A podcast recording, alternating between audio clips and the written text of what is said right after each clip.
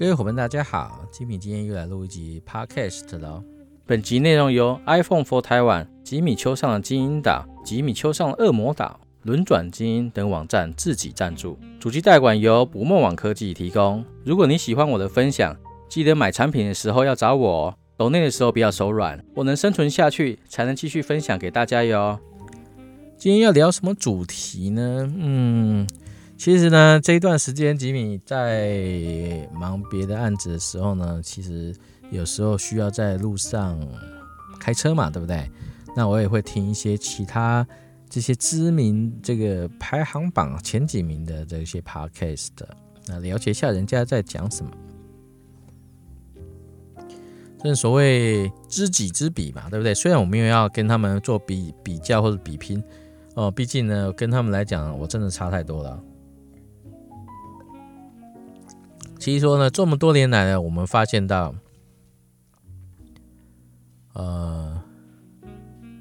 做 3C 的，其实最辛苦的，因为科技开箱大家都会哦。你看 YouTube 上满满的科技开箱，各式各样的开箱，大家都可以，只要买到商品、接到商品，它就大家都可以开箱啦。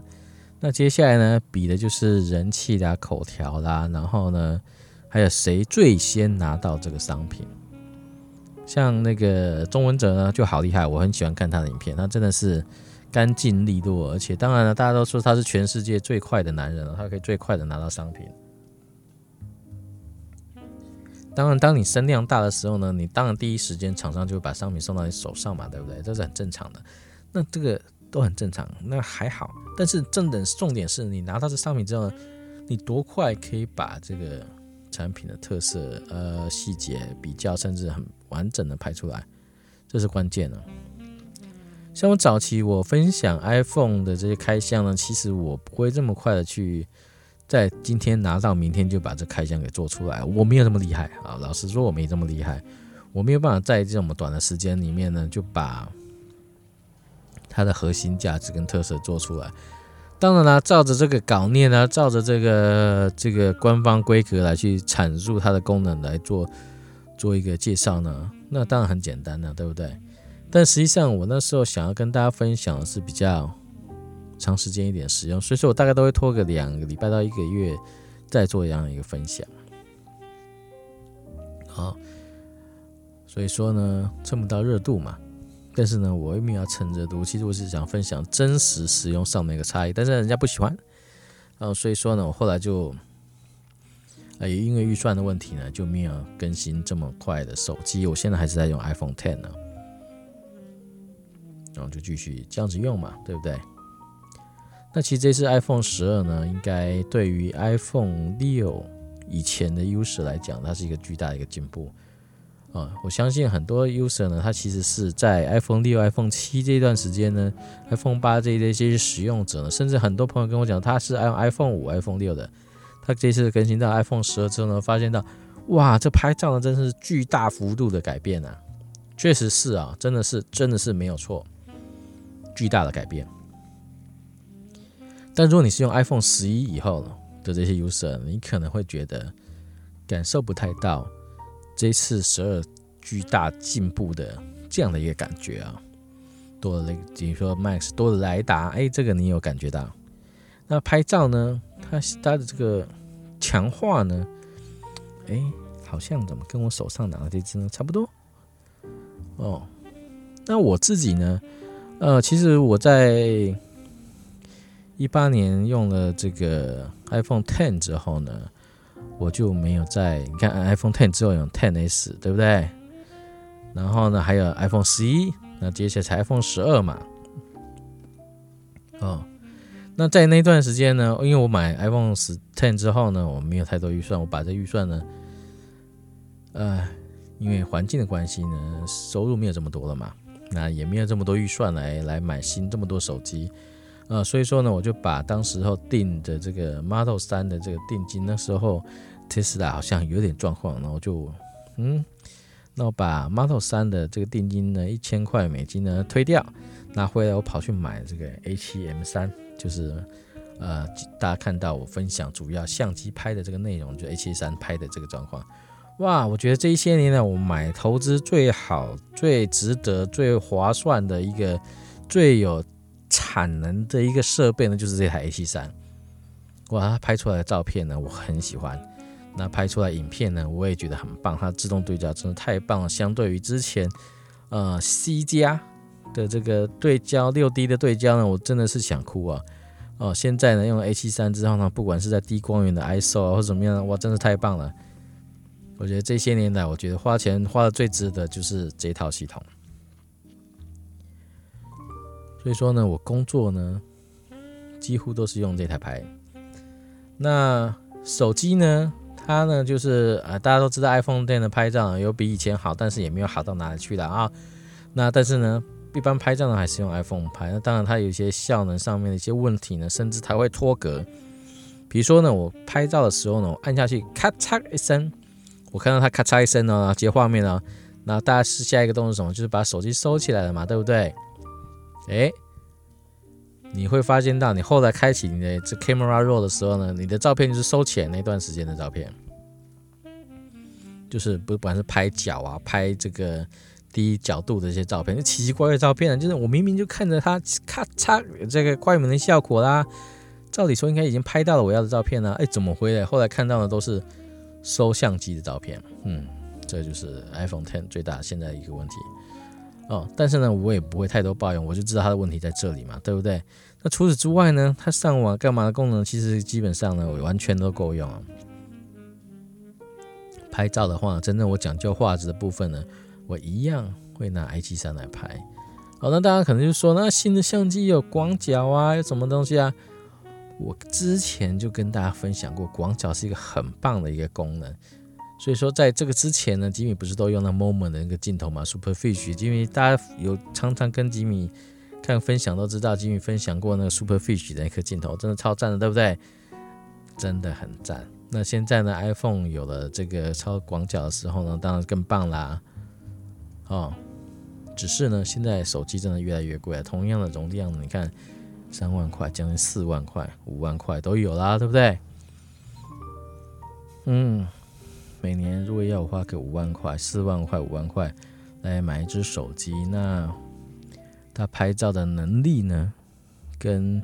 上一代比起来又没有差太多哦。我只是指的是每一年，当然如果你是隔年跳，或者说隔2-3年跳一次的话，你绝对拜托值得更新，值得更新啊。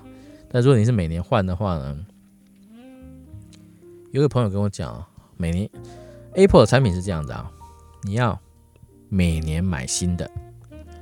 什么概念呢？就是说你每年买新的时候呢，你花费不会太大。举个例子啊，比如说手机来讲好了，你今年买的最新的、最高级的版本，比如说5万块好了，隔一年呢，你可能还可以卖个3-4万块钱哦，然后再卖掉。那你只要每年花1万多的钱一个这个费用呢，你就可以升级到每年最新的版本。同样的笔电也是一样你只要一直记得买最新的，然后隔年新的出来马上换掉。那这样子呢，你每年大概只要花1万块钱的这个费用呢，就可以一直用最新的商品。但如果你像我一样是老派的 user 呢，我可能会用好几年，那这样子你就没办法，你就没有办法玩这种游戏你就每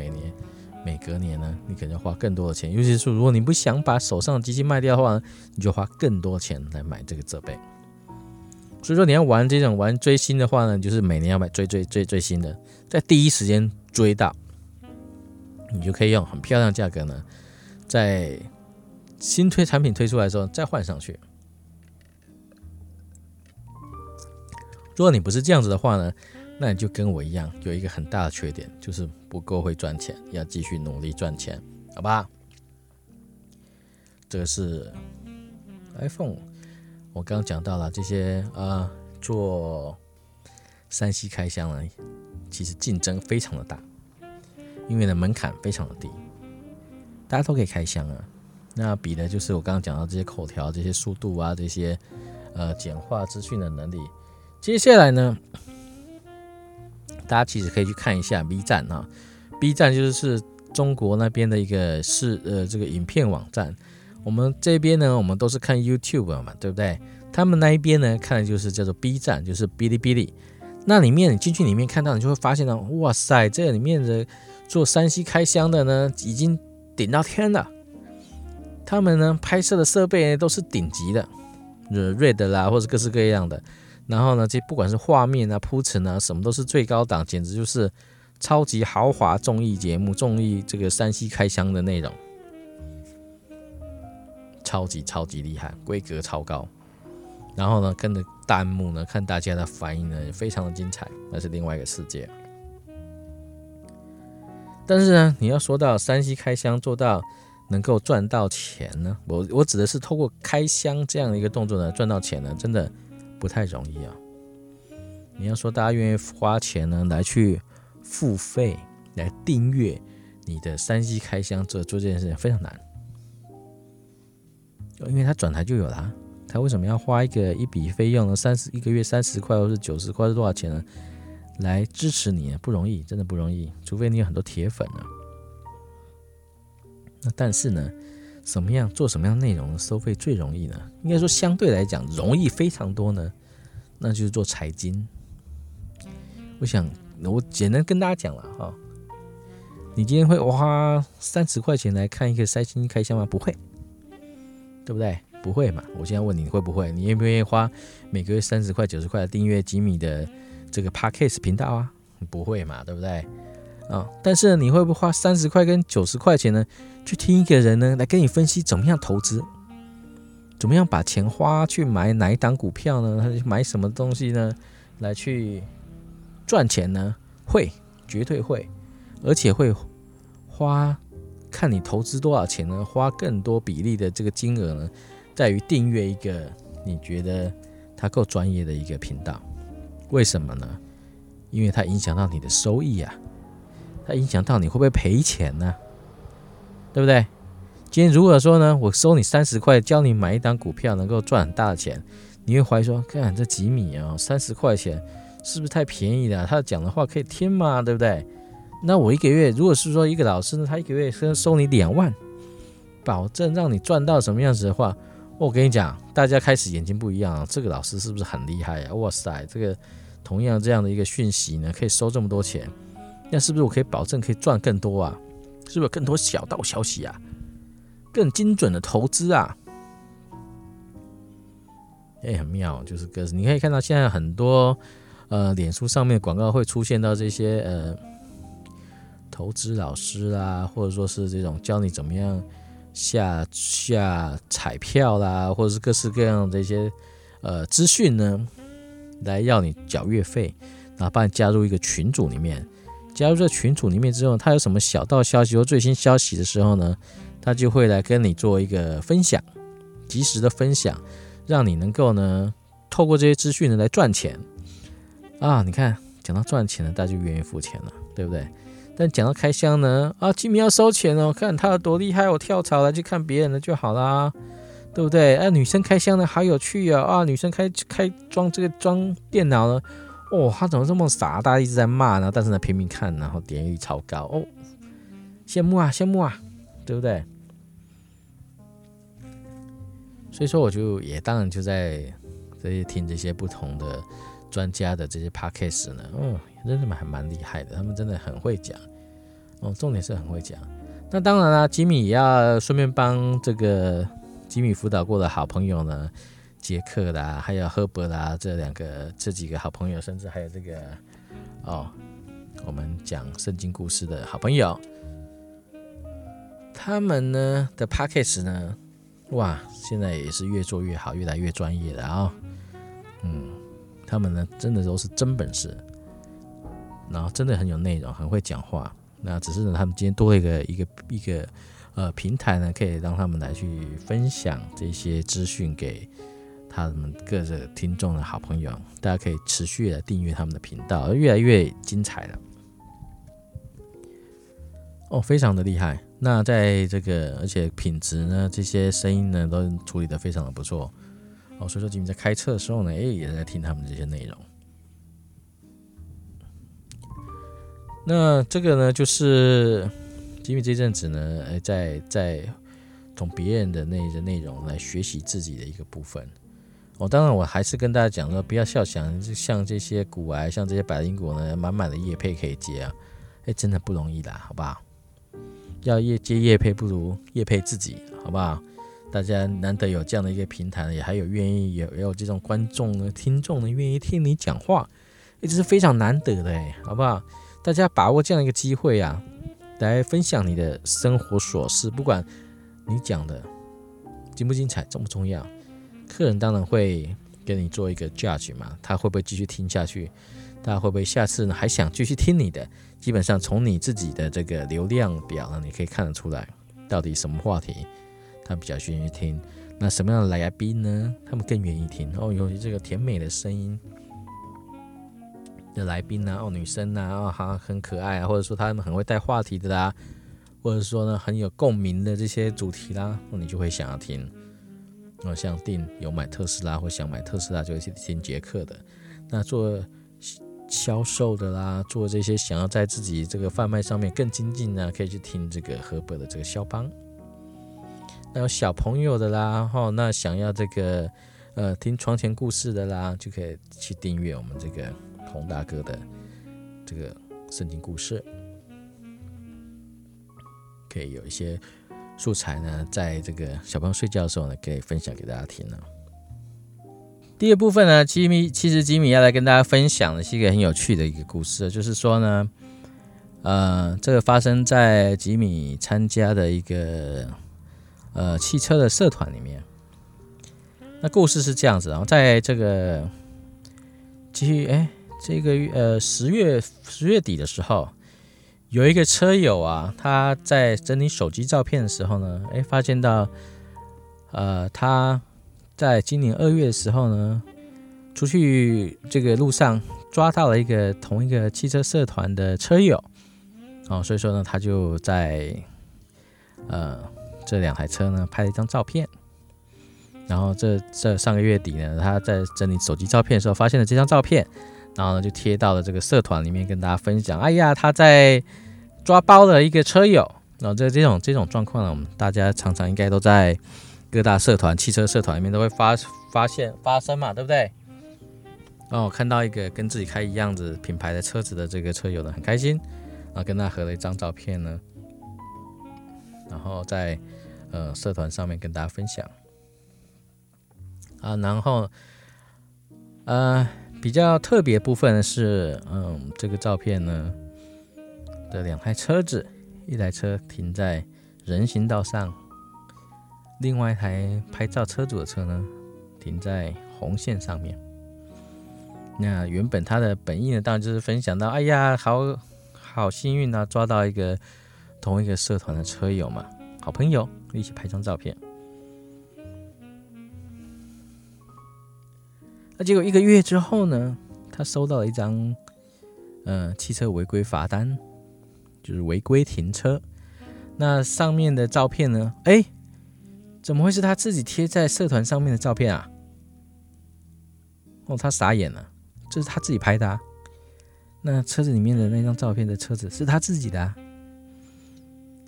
那所以呢，他也到社团上面问了另外一个朋友，被他一起入境的那个朋友的这个。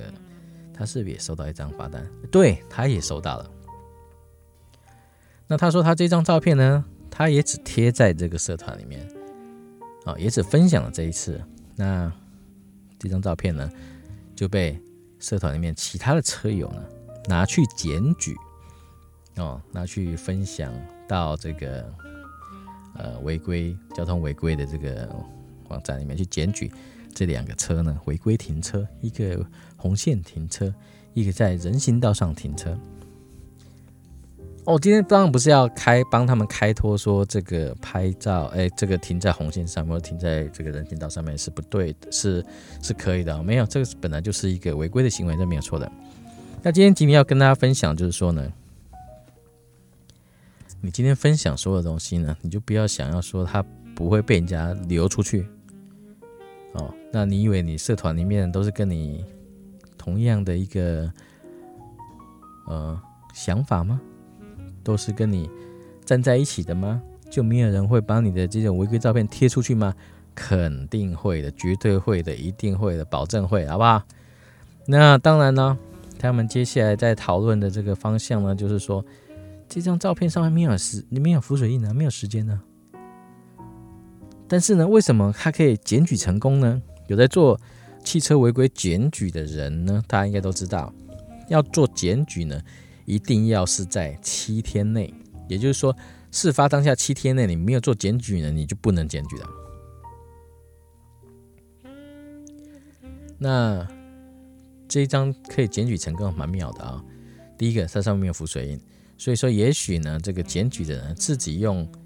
这个po文者po文的那个当下呢，当作是事发时间来去做整理，再去做一个检举。那但实际上呢，他们那个拍照片的人说呢，这实际上发生其实在今年2月左右的时候、哦、那这个呢也只能靠这个车主呢自己去找出来这个证据呢去做怎么样子的，我不知道。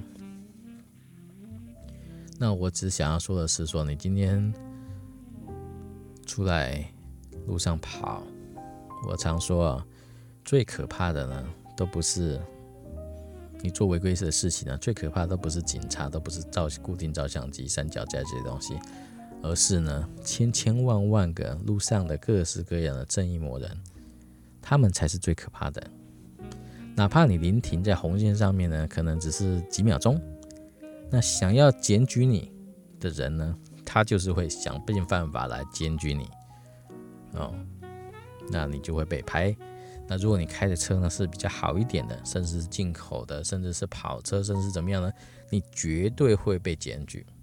同样路上你前面还有一台，后面也有一台，但是你如果是最显目的那一台呢，你一定是被检举的那一台，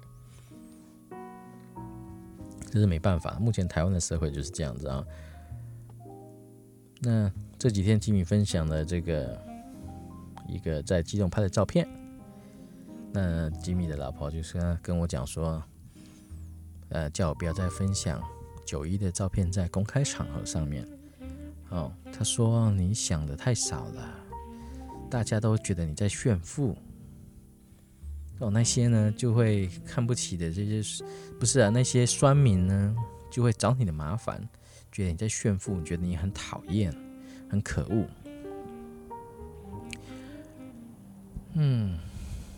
我后来想想啊，确实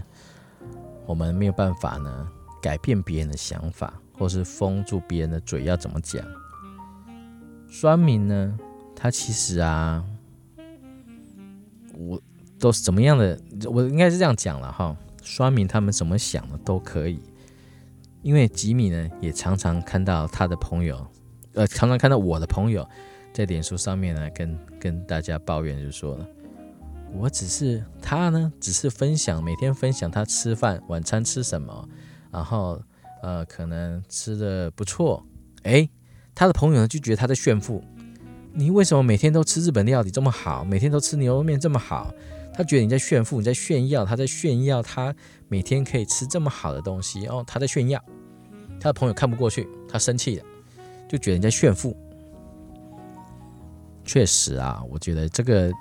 要更严格的来讲呢，确实是你真的管不住别人要怎么想。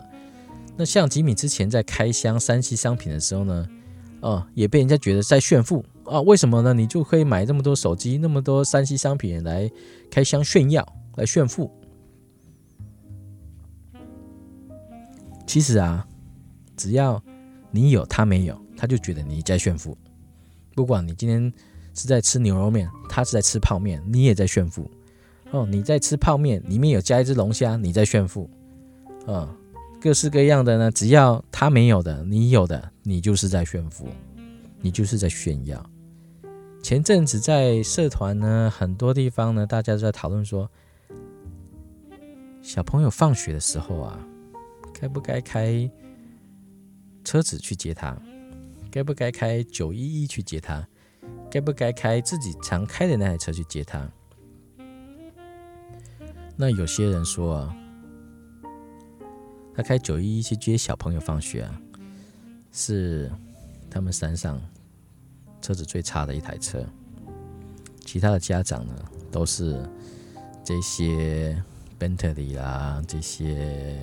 劳斯莱斯啊，司机开车上路去接的，它是最普通的。但是呢，也有人说啊，该九一去学校接小朋友太炫富了，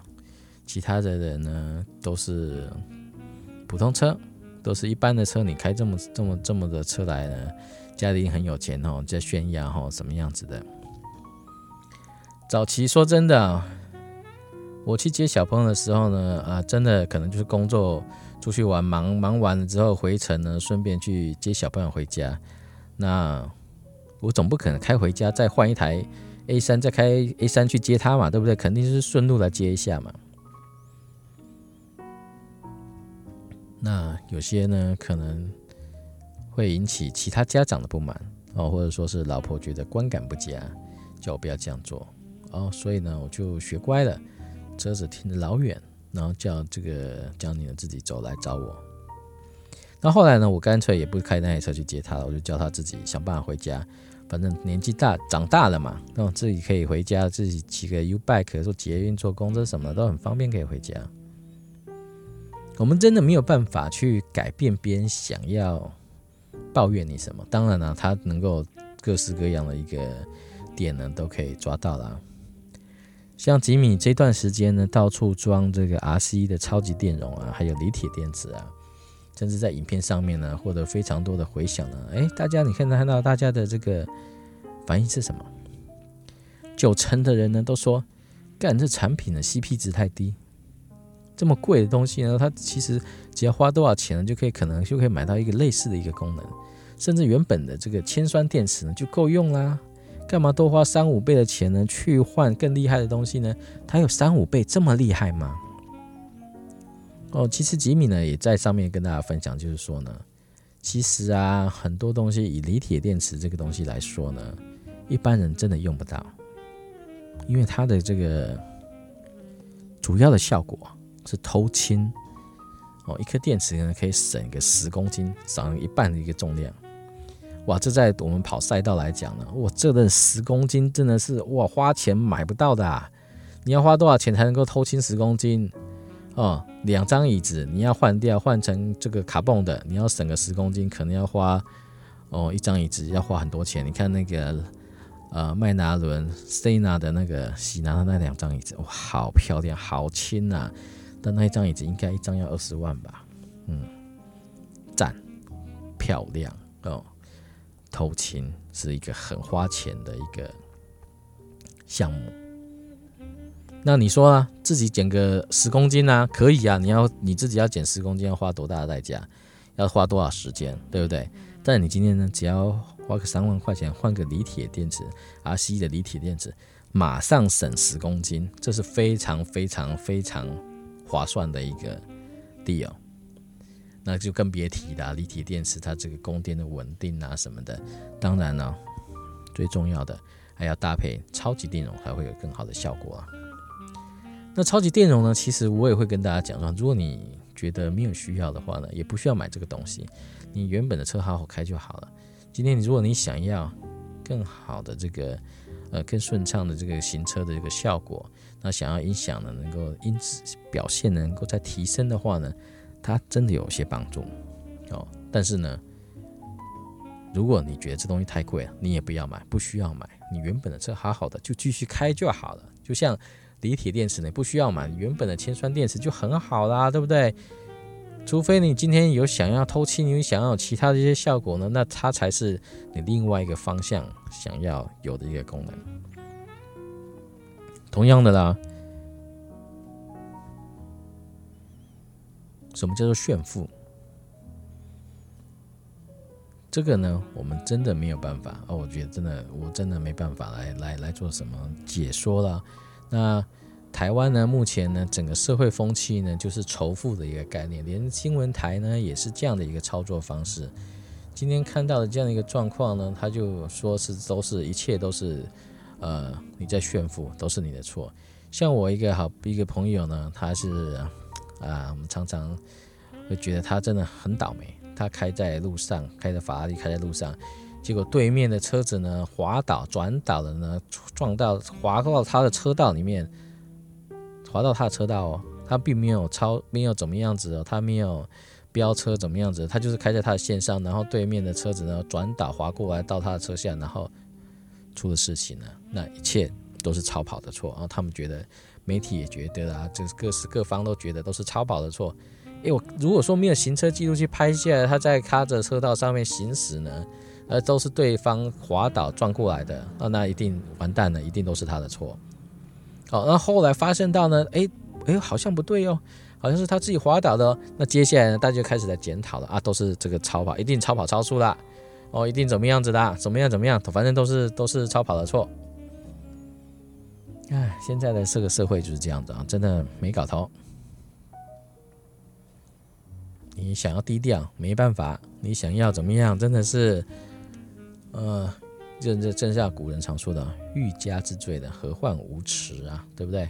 他想要怎么讲你呢？你真的是没办法的。然后这个就是，